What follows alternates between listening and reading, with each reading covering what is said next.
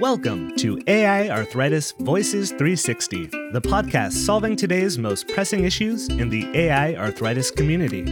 We invite you all to the table, where together we face the daily challenges of autoimmune and autoinflammatory arthritis.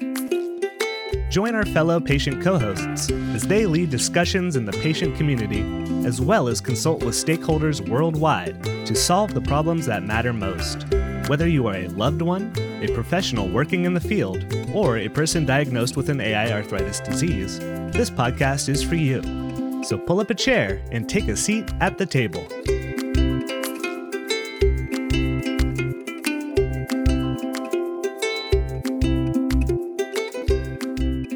Welcome to AI Arthritis Voices 360. This is the official talk show for the International Foundation for Autoimmune and Autoinflammatory Arthritis, or AI Arthritis for short. My name is Tiffany Westrich Robertson. I am the CEO of the organization, but I am also a person living with those diseases. So, my primary is non radiographic axial spondyloarthritis. well, I kind of ran out of breath there. for a second. And and a few others depending on what chart you look at or who you talk to. But comorbidities run rampant which is kind of fitting in what we're going to talk about today. And yes i did say we what we are going to talk about today because i am not alone. I have a friend a new friend matter of fact mm-hmm. with me. Catherine. Hey catherine. Hey tiffany. Hi this is catherine ames here. So glad to be with you today. I'm so glad that you are with me as well. I mean, new friends, like a week old friends. Yeah, like literally a week old, but it feels like we've known each other for a lot longer than that. Yeah. So, so Catherine, tell everyone a little bit about yourself. Yeah. So I am a 23 year old college student living in Southern California. I am a student, a columnist, a patient advocate, a writer, speaker, friend, daughter, all those things, but I also lived with autoinflammatory and autoimmune conditions. So lupus, fibromyalgia, and immune deficiency, you know, chronic pain, chronic migraine, you know, inflamed musculoskeletal issues, just the long list of things that that seems to keep getting longer, but definitely feel the pain literal and physical metaphorical of this community. So very happy to be in in shared company in that way. Yes absolutely. So this was already planned already this was the topic that AI arthritis had chosen to feature for the month of june which is about every one and i'm saying one is capital o-n-e everyone's voices matter.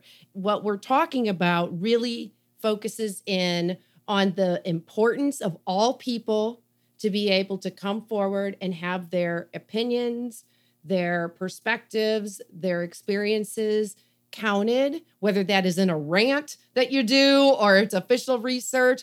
It's important to share your feelings, your needs, your challenges, because all of those types of things are eventually taken and collected. And that's the kind of stuff that helps drive the outcomes when problems are solved, when legislation happens, what we're going to study and research, what kind of awareness we need. It all really factors into if you're not talking, if you're not submitting your those opinions or your needs, mm-hmm. they just might not be considered right yeah. when when everyone else is moving forward and we're talking about access and what type of treatments we may be able to be on or what works best for what person we all need to be sort of included and that's the really heart and soul of AI arthritis and what we do. And when I met Catherine, I found out we had that in common because she's done a lot of work too in young persons connecting to research. And I just wanted you to mm-hmm. tell us a little bit about that first, Catherine.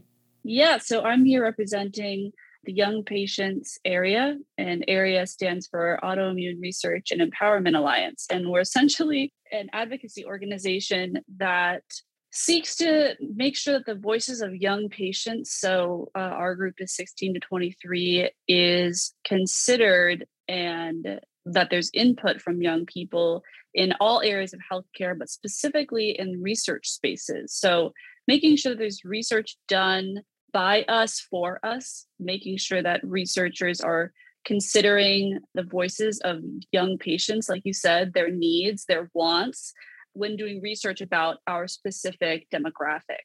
We are composed of people who have autoimmune conditions, everything from Crohn's and and IBD to lupus and JRA. And so we're really here to try and make a difference in, in the research space and ultimately disseminate research that's meaningful to young people so that young people feel, feel empowered in the doctor's office to take control of their own care.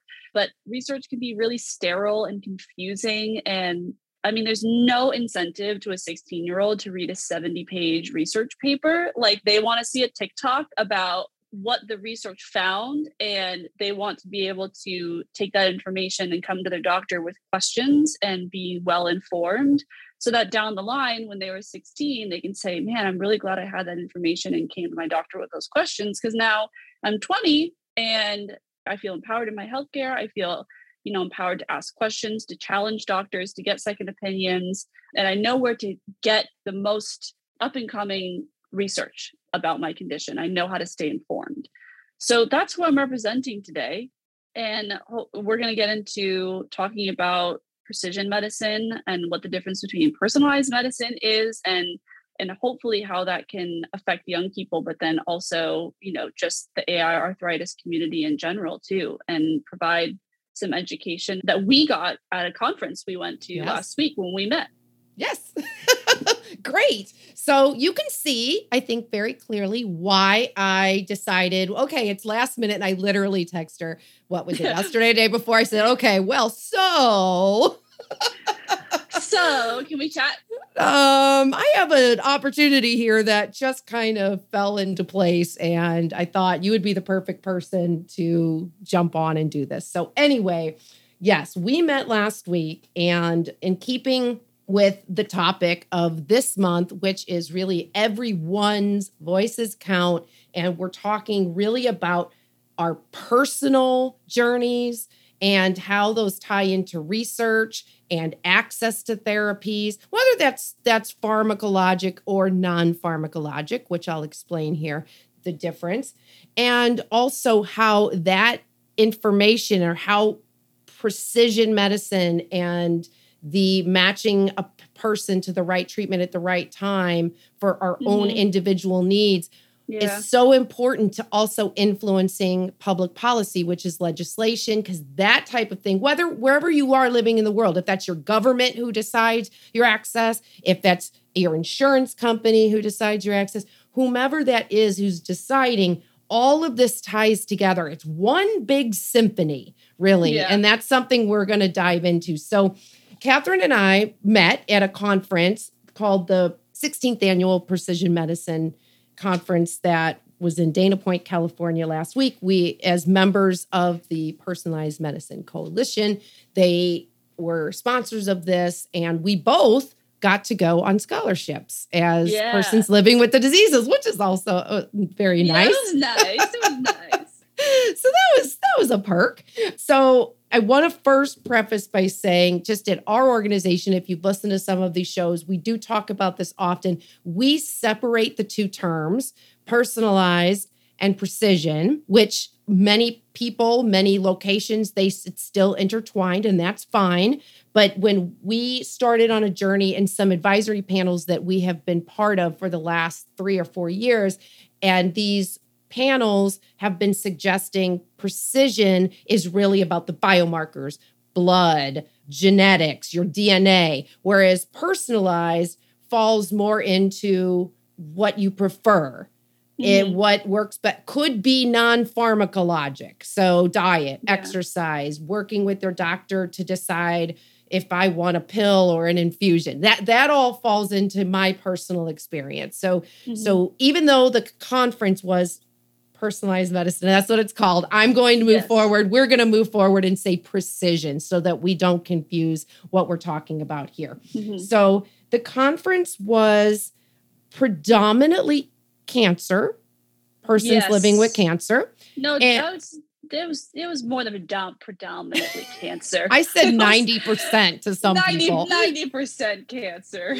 Uh, and and why? So why were oh so why were Catherine and I there? You ask if it was ninety yes. percent cancer. I did you want to weigh in on that? Because I'll weigh in on it as well if you had. Yeah, sure. So I guess I genuinely went into this thinking that the conference would largely be about people like me who have gone four or five years literally just experimenting with treatments to find what works for me, thinking that I was going to be the guinea pig for some of these nonprofits, private companies, private healthcare companies, and doctors who want to solve problem patients like me who don't necessarily have a diagnosis or for the purpose of insurance i have lupus.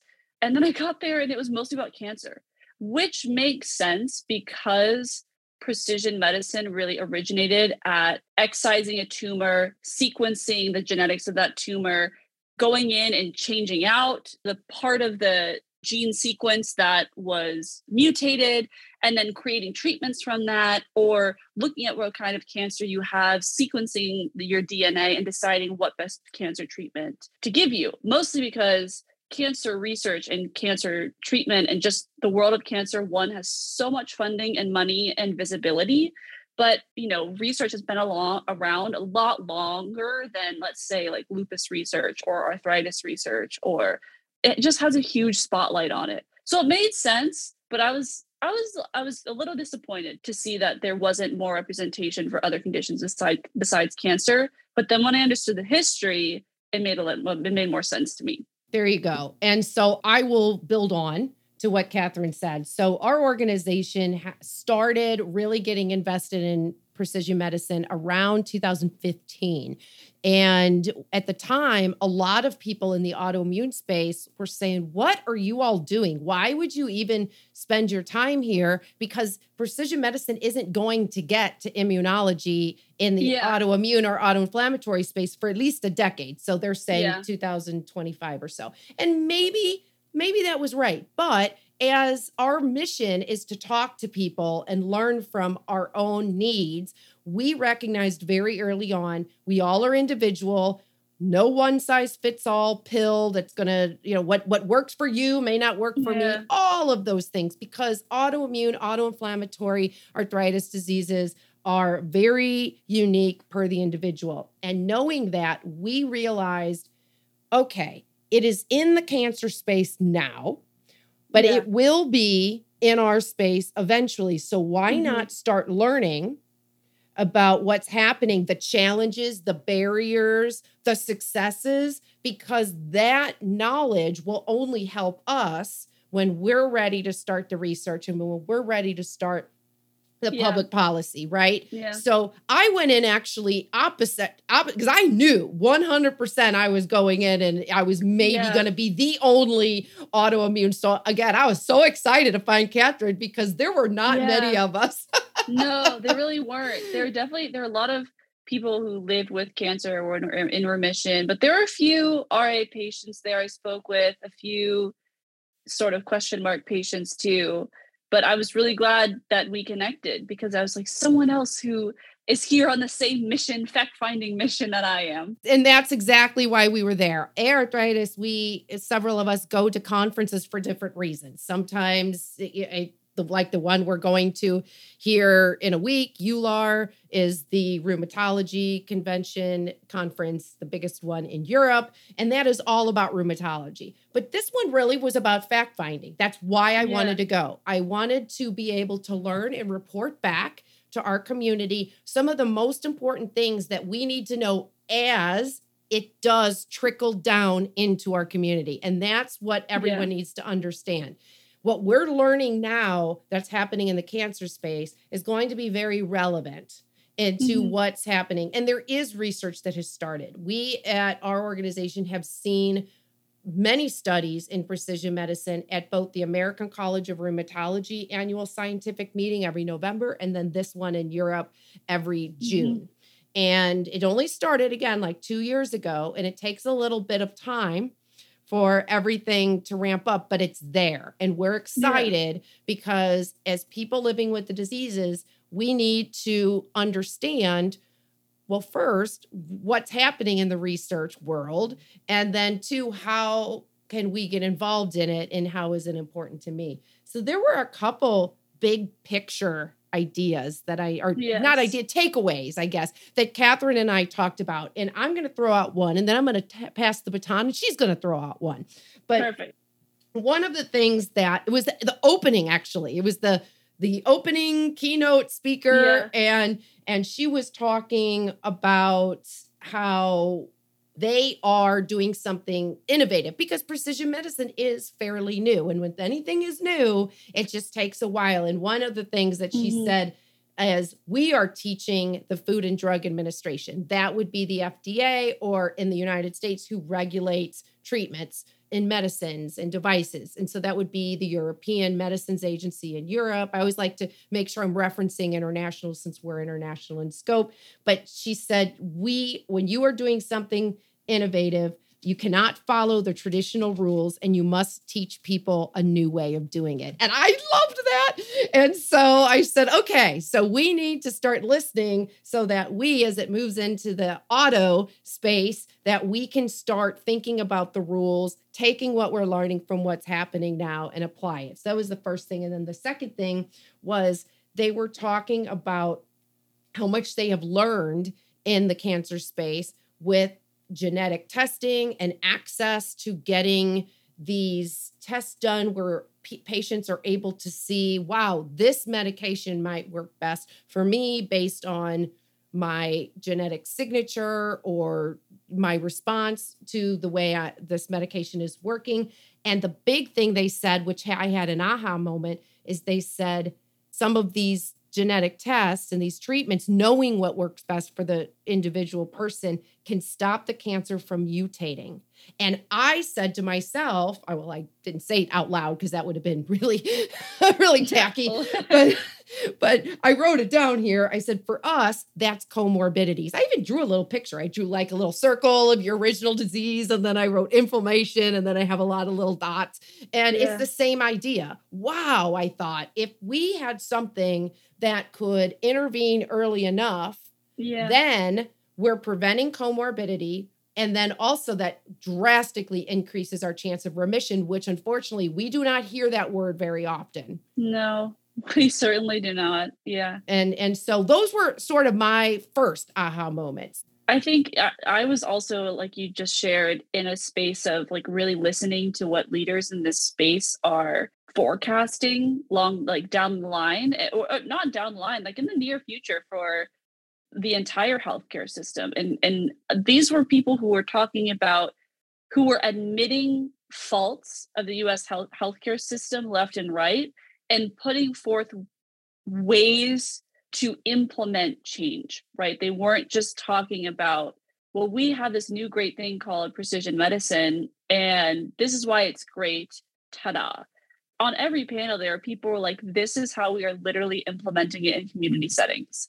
That was my big, I don't know. That's why I had my detective hat on, is I was like, okay, this all sounds great in theory, this idea of precision medicine, and it makes a lot of sense in cancer, but shouldn't everybody have access to this kind of care? Like why is it restricted to cancer? And, and what i learned and what my major takeaway was is that the precision medicine space was born in the cancer space but is intended to be expanded to the entire healthcare space. And what i mean by that is what i gathered is that the intention of precision medicine is to be let's let's give a real world example here right so you go to your doctor let's say when you're i don't know when you're going through puberty, right? 16, 17, sometimes younger.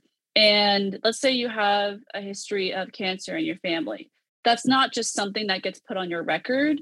And when you when you turn 30 and maybe you get receive a cancer diagnosis, you're like, oh, that was on my record when I was younger, but no one ever did anything about it.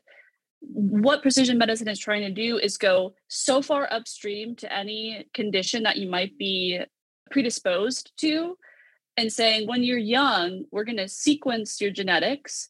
We're going to tell you what you might be predisposed to so that one we can get you the right treatment if this condition starts to cause problems for you or if you develop this condition. But two we're also trying to be pragmatic about why this kind of medicine would be advantageous to the payers and the shareholders in the American healthcare system. So, what I mean by that is if you get you know, sequenced when you're young and they say, oh, you're predisposed to breast cancer.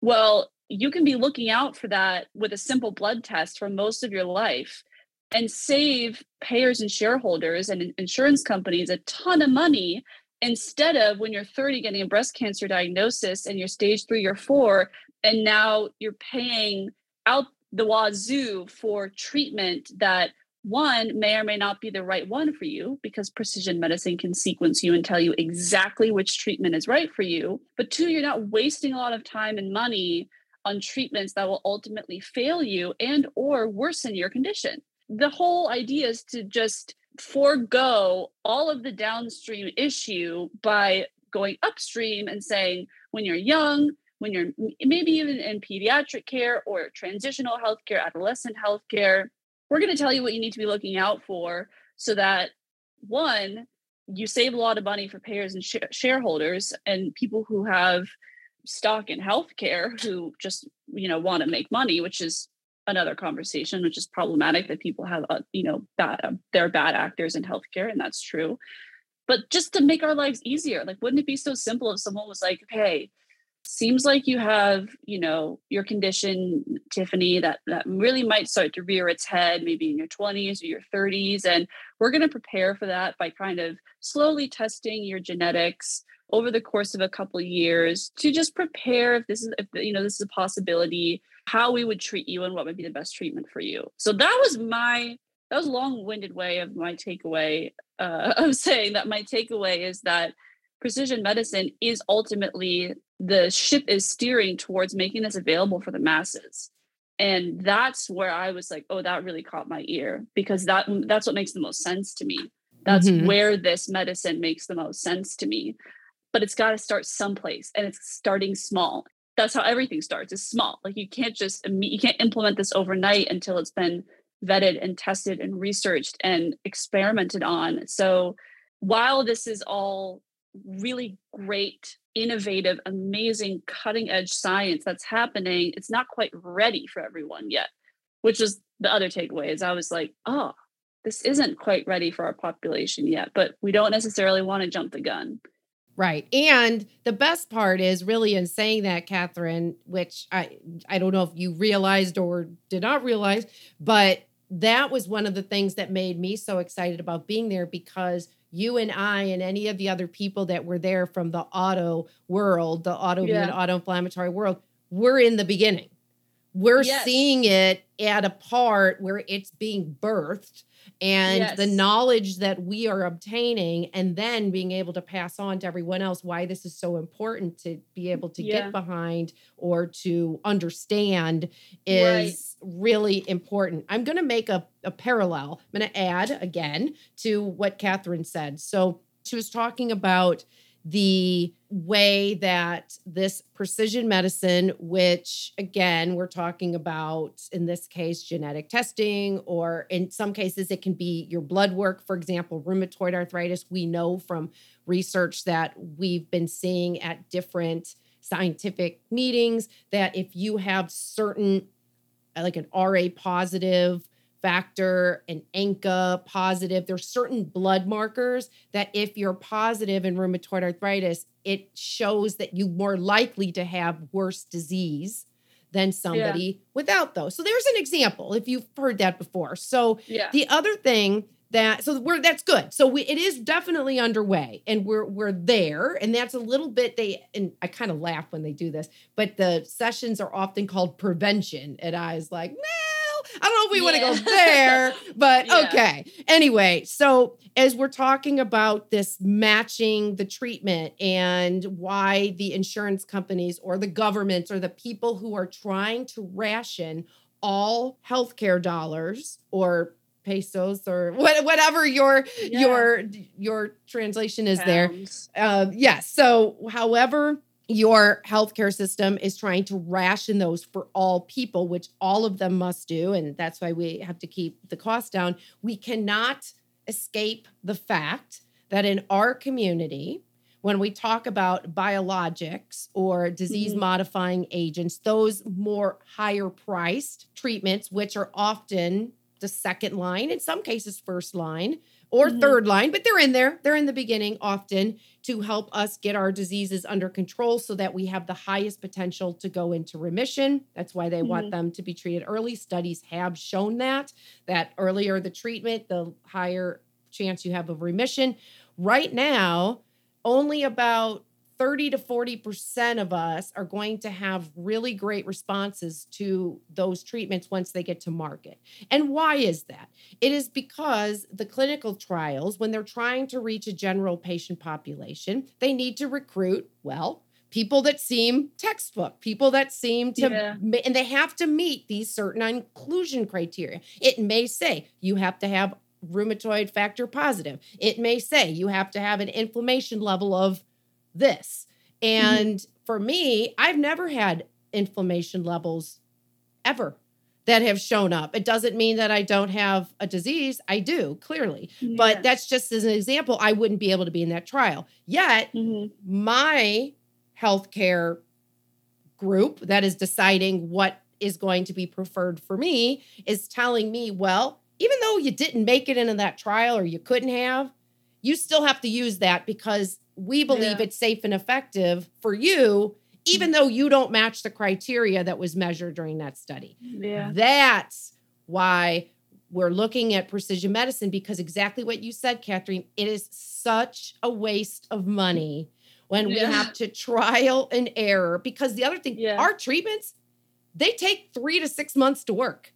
Yeah, and there's such a human there's such a human cost to that too. I mean, there's some of these treatments that you experiment with, some of the treatments that I've had to experiment with because I haven't dabbled in or I haven't been I haven't been able to access pharmacogenomics, which is something that we'll talk about mm-hmm. in, in this podcast as well. It's just been trial and error, and there's a human cost to that. Like my body has been so beaten down by some of these treatments that we think are going to work for me. And three to six months in, either can't take it anymore or it just hasn't done anything and my disease is now out of control because we've we've given it we've given my body a treatment that is ineffective and therefore my disease has just started to run rampant. So there's also a human cost to kind of uh, this one size fits all healthcare system which is different than step therapy and step therapy is another conversation which is also really inefficient. But you know, even if that biologic doesn't work for you and we don't have another blood test to determine which which one you should try next, we're kind of stuck with, okay, well, I, I guess you can try this one next. And if that doesn't work, then well, I guess you can try this one next. And suddenly you're going through four or five biologics in the course of a couple of years that are all doing harm, unnecessary harm to your body. And wouldn't it be so great if you could just have you know some basic genetic testing done to determine what drugs work best for your body? And then you wouldn't be you know costing insurance hundreds of thousands of dollars just you know like a kid in the candy store just trying each biologic. And not to mention it takes months years sometimes to get those approved to even access that care. So that's years of your life that you might be able to get back if if you could just you know have if there are more biomarkers a bigger bi- database of biomarkers so that if you got blood work done or genetic testing done you could go to this big old database of people who are getting blood work all the time who are like oh look at these thousands of people who benefited from you know benlysta rather than saphnelo because their biomarker was xyz you fit that category. You should try benlysta before saphnelo you know stuff as simple as that and it makes so much logical sense. But again this is area of medicine that uh, us getting behind and when i say us the auto community getting behind this even though it seems like it's predominantly for the oncology space is important because this research is going to like you said impact every one every one person will be benefited by this precision medicine in the long term and this advancements for what seems like a small group not a small group but um, for cancer patients this advancements for cancer patients is advancements for really everyone. So that was something that i was like wow this is this is much bigger than i had anticipated coming into this conference. And this is information that we need to tell it, we need to share with everyone that these advancements for the few are really advancements for the many, are in our investment in our long-term health outcomes that don't seem immediately apparent, but are already starting to sprout. So 100%. I'm going to again build on. See, this is great. We're just building right off of each other. We here. really this, are. We're, freaking, we we're building a we are good house here. We are we're good. building a mansion. We're building a Ritz Carlton. we are. Okay, so as you're talking about the importance of everyone, as we keep referring to, and you said, you know, this small group of people, and maybe it's a certain treatment, treatment XYZ is working very well for them, and you might be one of those people.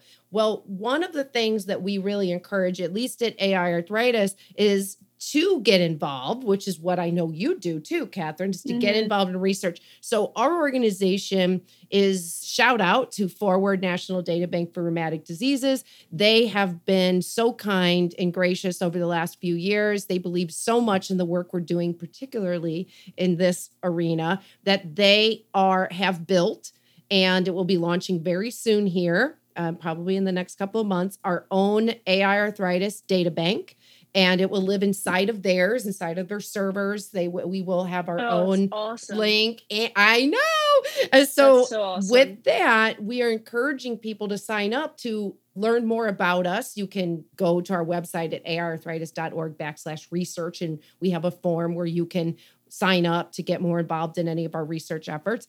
I'll mention that again at the end of the show in case you were trying to write that down or something. But one of the things that is really important is even if you can do small efforts like if you have certain blood tests and you upload them into a data bank and you're it's all private information i wouldn't know who you were you're you you know you're it's mm-hmm. de-identified mm-hmm. in there but when people are more involved in databases and making sure that their data is in a larger space with everyone else's is that small group gets just a little bit bigger and yeah. when it's a little bit bigger, guess what? There's more data. And the mm-hmm. data is what drives our access. So yeah, that was a huge, huge point that it, every everyone was making at the keynotes in the conference. One hundred need more data. We need more data in order to make decisions because we were in really good hands, right? Like these are really incredibly intelligent people who are have the best of intentions for healthcare, but they're saying, please, we need more data because as scientists, we will not claim things that are not investigated and researched and tested. And so they're saying, well, we need more data to do the, this testing. We need more data in order to make informed decisions and recommendations. But they're like, we're not going to, well, we won't do that until we have more data. So, so uh, yeah. Anyways, uh, go ahead, but I'll let you finish your thought. But that's why I was like, oh, that makes a lot of sense. But it can be really hard for patients to hear that and say, okay, well, all this sounds great, but like I still can't get a basic blood pressure medication covered, or uh, all that sounds great, but like I can't even get a CT without getting a five thousand dollar bill. Like the concept of precision medicine sounds fantastic, but they're like very practical very simple barriers like access to reproductive health care right now, especially that seem to be insurmountable for patients with very basic conditions like high blood pressure. So that was my other, I don't know, my takeaway from this conference is I was a little that that would be my one critique is I was like, okay, but how do I get access to this? Right? It's all pretty much in private healthcare right now. Um, and there are people who are trying to make this easier to access, like companies like Genome Medical and the Gilead company. But I was like, mm, this all sounds great, but I have a friend who can't get an MRI because her student health insurance is giving her grief because of whatever reason. They just woke up on the wrong side of the bed. So, how do we even convince people to give up their health health information or to participate in this kind of data driven research and this data data driven precision medicine if they've lost trust in the healthcare system. If they think that the doctors are you know the trolls under the bridge here when really it's insurance. And i don't know i don't know if you have thoughts about that but that was my only kind of critique because i was like all this sounds great but how i'm going to walk out of this conference and i want to go get this stuff done to me where do i go who do i go to uh, the only way i could have conversations with these people who do this testing was to apply for a scholarship to be in the literal same room as them and ask them, Hi, my name's Catherine. How do I get this testing done that your company does? I don't know if you have thoughts on that, but that was my one qualm. So I was like, okay, I'm leaving and now I want this done and it sounds great, but where do I go? Okay, I do have thoughts on that. As they talked about in the conference for I, we're kind of talking about it ourselves, but this is for all of you who were not there as well. Mm-hmm. And that there was a lot of talk about these different tests, different genetic yeah. tests where they could be home kits, they they referred it actually they oh, yeah, yeah, to, to COVID. And they said so there was learning lessons from COVID, which I just thought was really brilliant about really, you know e-health and some and, and different barriers to access that has opened up because of that. And one of the things they talked about were the 15 minute tests that yeah. we all got. And so now there's a lot of rethinking about these tests. And wow, wouldn't it yeah. be great if there could if there were some options. And this think see it how we're talking here. If there were if. So these are still some brainstorming yeah. period that we're in with right right now. But one of the th- takeaways with that too, they talked a lot was clinical access or clinical decision, being able to have this in a clinical setting, which is currently there are barriers to that in the cancer space. So yeah. what I'd encourage, this is my these this is my kind of my response to what your concern is, yeah, please. Catherine, is there are so many different issues in our healthcare system, and they're different issues for different people, right? We there are people who are in Medicare, Medicaid in the United States, could be on because they're on disability or aging. There's different healthcare barriers in other countries based on many factors. There is yeah. something that uh, value frameworks or value assessments, you could call them many things, health technology assessments. they have so many names that, but that's essentially the way that a lot of companies are hired to review data to make sure that the cost associated with the treatment is valuable. And I'm putting my fingers in air quotes because yeah. what is val who tells us what is valuable to us right so that's yeah. a that's a whole 360 in itself along with step therapy which yeah, you mentioned so we that's will be doing one on that but the point is that there are such layers to access. There's so many layers that we're talking about here. And i'm going to separate for a second from from here when we're talking going back to just the precision medicine and I'll circle back here to the to how this wraps around is what's happening now in regards to access whether that is able to access your MRI whether that is able to access the treatment that your doctor prescribed you whatever that is that access so i'm gonna i'm yeah. gonna put it in the access bubble okay so let's Perfect. just put all of those things in the access bubble What's driving all of that is the need to lower costs. Yeah. It's Facts. the need to control high cost of healthcare no matter where you live.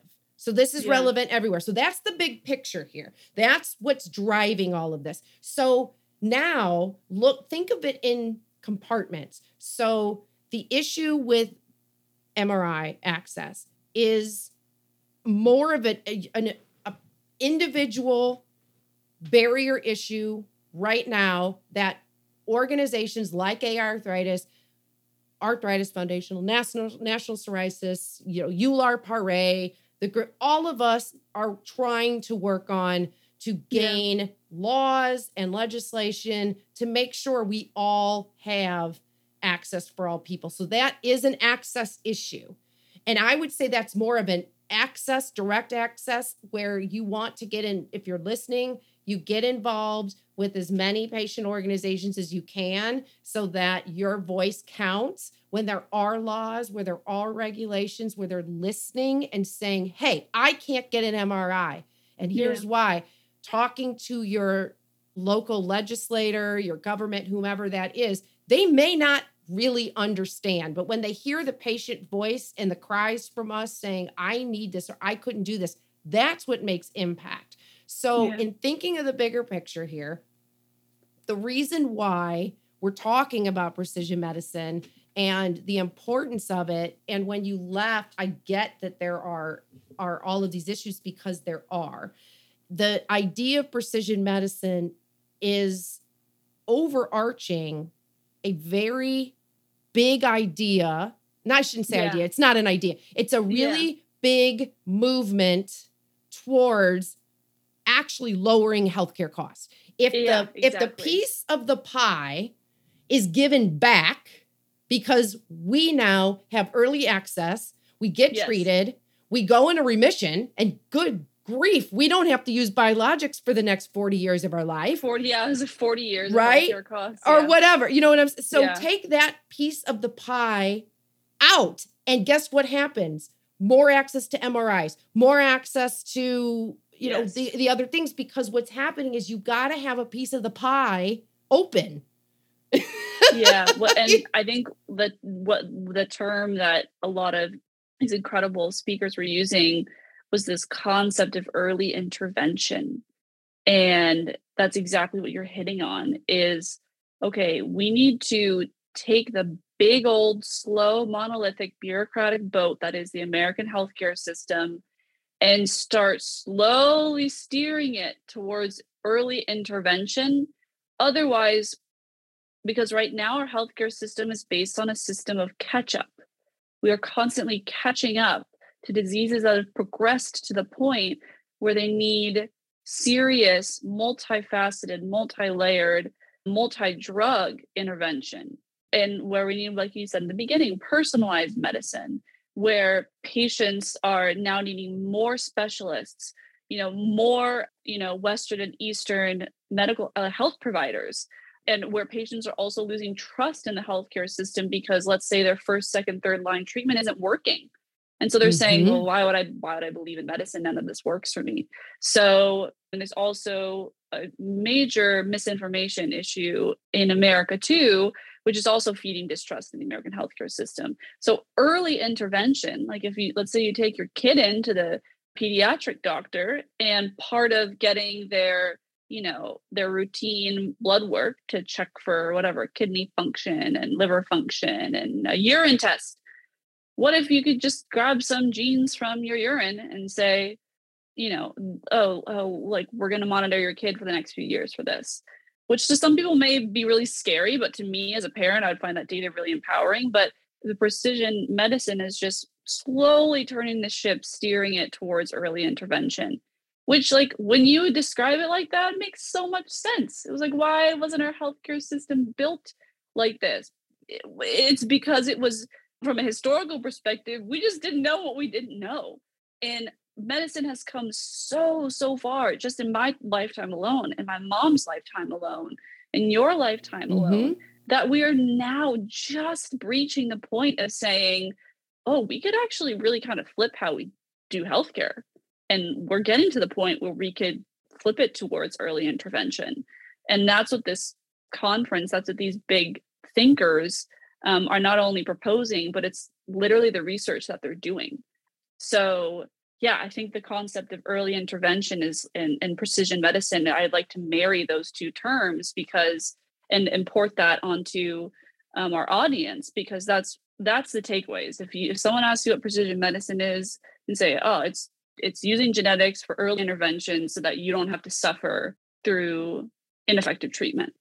I don't know if you agree with that. I'm going to uh, add to that. I'm going to say that's part of the definition because I yeah. have I have sort of the this outline here as, as we were going. So they yeah. talked about we've talked about early. We've talked about it can help with diagnosis. So yeah. it can help with that. And then let's say you've had these diseases for 20 years. You might be going, well, what the heck does precision medicine have to do for me then? Well, let me tell you mm-hmm. which treatment is going to work. If you have exhausted all your treatments or you are just going over and over yeah. and you've already now have many com- comorbidities. Like me. That's me. that's what happens when inflammation is uncontrolled. You yeah. start to develop these comorbidities, which obviously lead to more money because you've got more specialists. So, yeah. if you can get access to some things that are going to help you, and I'm talking personalized as well. So let's say fatigue management or or you know diet or anything the whole holistic part of our if you can get better matching to what's for you and you improve maybe you can't ever achieve remission but you can significantly improve your quality of life. Yeah. There's a huge win. So that's for the people no matter what level you are. And then the last point before we have been, I can't, we have been talking for 40 I know, minutes. yeah. so the last, we're just, I know, we could just probably talk for two more hours. But um, okay. And then there was the fourth, which kind of the last yes. part of this when we're talking about the, if, depending whether you're new newly diagnosed or not is the pharmacogenomics we also heard genetics but it really is about the study of genetics and the drug response. And that is a whole other layer now that we yes. have to this because it's not but about diet important one. Not about diagnosis. It's more about the measurement of how you're having good efficacy on this. And they even said that certain charities and hospitals, the payers or the insurance companies are actually using this kind of data in yeah. order to say, okay, that's research that we will go for. And that's also the kind of research that happens in databases, which we talked about earlier. So I didn't know mm-hmm. if you mm-hmm. wanted to add anything about that in here or not. Yeah, that was that's something that I think you don't really learn as a young person much about the structure of the American healthcare system in terms of payers and shareholders and who has stake in what and who has incentive to do what until you're like in your 30s and now you're doing your taxes and you own a house and you own a dog and you're getting all these bills and you're like, oh, I'm really having to be an adult now and I'm really having to understand. I'm and I'm now I'm getting you know bills from insurance and I'm having to fight insurance and man, this is exhausting. And it's not until I feel like you leave adolescent or pediatric healthcare when you turn 18 or maybe when you roll off your parents' health insurance at 23, 24, 25, that you're like, oh, wow, like this, these, trying all these medications or going to all these different doctors or trying medications and then failing them and having to then appeal for a new one. One, those costs are adding up, those visits are adding up. But two, I'm trying to work a full time job.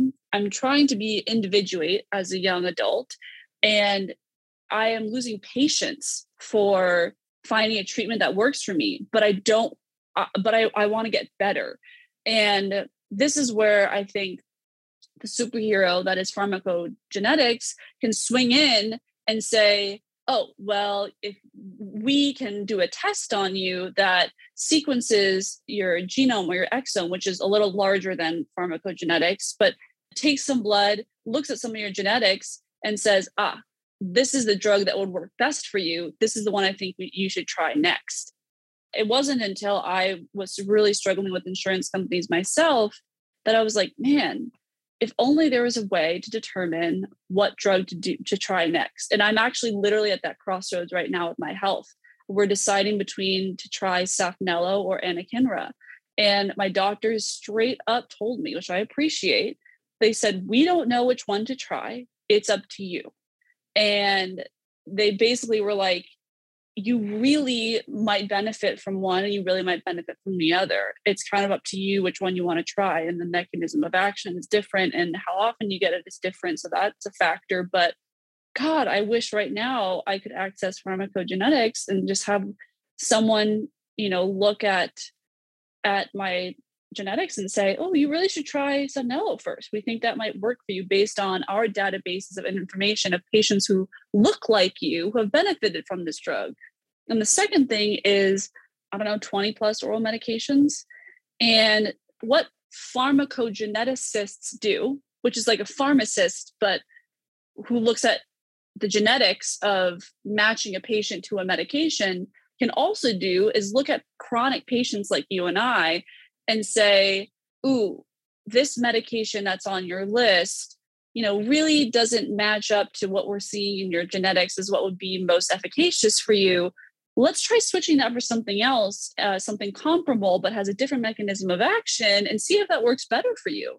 So there's less trial and error, but it and but it's more advantageous advantageous to the shareholders and the payers to have you on less medications overall too. So that was a, a bit of an all over answer but my takeaway was i was like why aren't we doing that? Why isn't this everywhere? Like the, why why are there not pharmacogeneticists at every hospital in every clinic? This is a like can you even specialize in this as a specialty in med school? There are pharmacists they can you can become a pharmacist but like can you become a pharmacogeneticist? I'm not even sure if that's a thing. But as a young person, I'm like, gosh, this would have saved me so much time, years of trial and error on medications. Yeah, so I'll toss it back to you. But that was kind of mm-hmm. my takeaways. I was like, I was like, I want this, please. I would like this, please, right now. And then, you know, the the one other component of that too is I'm just looking at my notes over here from the conference, and it it they also can mm-hmm. this also can test drug related toxicity. So, you know, I know as a person, oh, I actually had Stevens Johnson syndrome a few years ago from a rosacea medicine of all things, rubbing it into your Oh skin and gosh. nobody knew that's what it was because it was it wasn't an onset like i'm taking an oh injection or something it was a slow onset and not a lot since it's rare anyway yeah. and that what if you don't know what that is that is a severe uh, can be deadly response to treatments and it for me it came on really slow and that threw people off because they only know in medical school when it's completely severe and your whole like skin is all literally black and burning off. Well i had patches of that. I had black blisters that kept falling off oh my, my, lips gosh. and then it would like reform within hours and then crust up turn black again and fall like and i kept saying i feel like my skin is burning and it's falling off in like black hunks. Oh but nobody, gosh. it took three months for anyone to put it together, what was happening. It was really bad. Yeah. And that was a huge issue they were saying is that one of the fifth leading cause of death in America is toxicity response to treatments. treatments that we think are, we're giving people to help them are actually killing yeah. them. We keep putting them on it because we think one size fits all. And we say, oh, you know, it just takes three months to adjust to it. The, your symptoms will, you know, abate. Your body's just getting used to it. But really, it's killing them. And I was like, oh my God, that seems so easy to circumvent.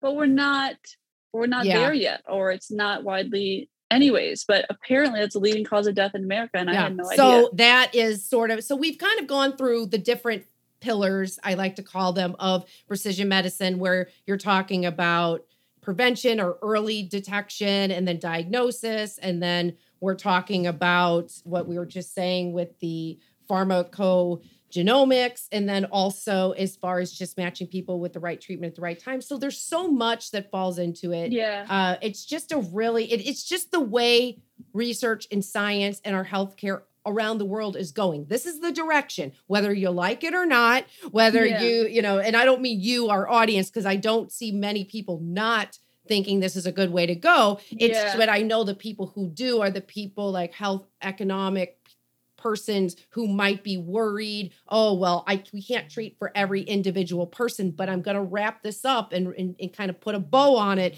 at the end here and say that's exactly why we're telling you this you as people living with these diseases or if you're a loved one of someone or you're a doctor or you're a nurse and please encourage people go to aiarthritis.org for us anyway and backslash research sign up. You can also go to backslash advocacy if you want because precision medicine is also a public policy issue and we're trying to get access and mm-hmm. Uh, you know or just go to our website and click on the AI arthritis voices that's where you can sign up for free and we give you information on how to get involved in all of this and if we yes. can start to really get more people involved in understanding you are everyone, but you're everyone times 10 times 100 times a 1000 Yeah. is going to make the biggest difference in moving the needle.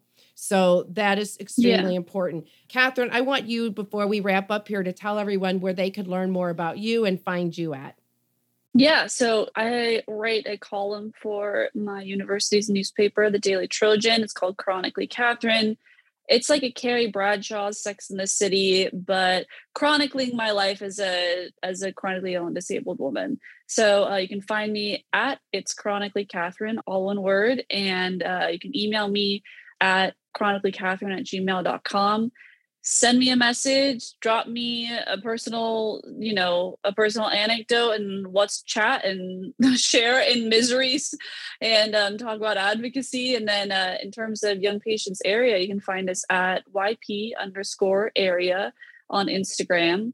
And also email us at youngpatientsarea at gmail.com and if you're a researcher out there if you're a healthcare provider if you are a nonprofit we are young patient experts ready to provide testimony, ready to provide our perspective, and and trained to be expert patient partners to help, like you said, move the needle with young patient treatment advocacy and dissemination of research.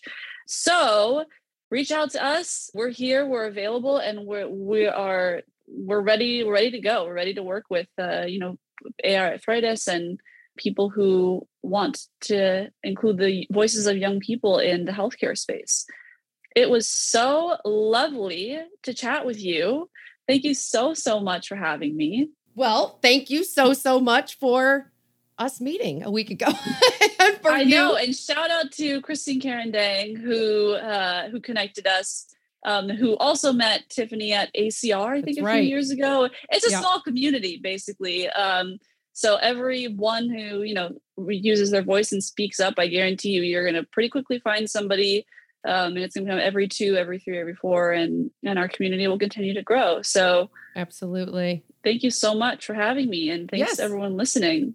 Yes, thank you, Catherine. And so, for everyone listening, uh, just wanted to remind you that here in 2022, we started what we're calling the 360 It, which is literally a spinoff of the name AI Arthritis Voices 360. And that means the conversation really is not going to stop because we can take any of the comments, any of the topics that we put on the table here today in this episode and spin them off into as many platforms, as many ways of conversation that our little brains can possibly even muster up. So, we're going, I know already, have 360 It's on a few of the issues that we talked about today with step therapy, which is an American issue, probably health technology assessments, which is a global issue on value mm-hmm. assessments, and and probably about biomarkers in general. There might be some spin-offs. You might even see you hear us now, but you might see us on video because we recorded this on video.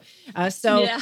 and, but you too at home can start getting involved in the 360 it's as well. So just if you have something to say, you want to respond and add your opinions or perspectives. Where are you from in the world? How does this impact you? Have you ever heard of precision medicine? Anything you want, you can email us at podcast at arthritis.org. You can also want to be anonymous. You can submit a rant. Oh, yes, you can just rant away. Just go to arthritis.org yes, back, backslash rant and you could just go off on whatever you want about this topic.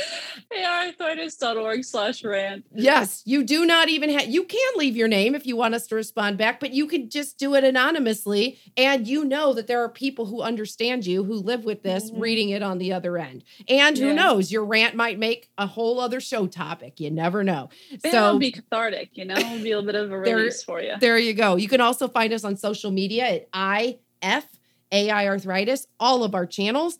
And while you're on our website, please consider a donation. Just click that big old red button. Oh, and I forgot, you'll also be able to pull up a chair at this table very soon at our new talk show website that is going to be up in about a month or two. Yes. So, this episode, all of the episodes that we load will have a discussion thread underneath them. So, you can join the conversation that way as well. So, that is it. That is a wrap. I just want to really encourage everyone to pull up a seat at the table with me and Catherine and everyone else out there in the community around the world because only together can we change the stories of tomorrow. That's a wrap. Yay! That was wonderful. AI Arthritis Voices 360 is produced by the International Foundation for Autoimmune and Autoinflammatory Arthritis. Find us on the web at www.aiarthritis.org. Also, be sure to subscribe to this podcast and stay up to date on all the latest AI arthritis news and events.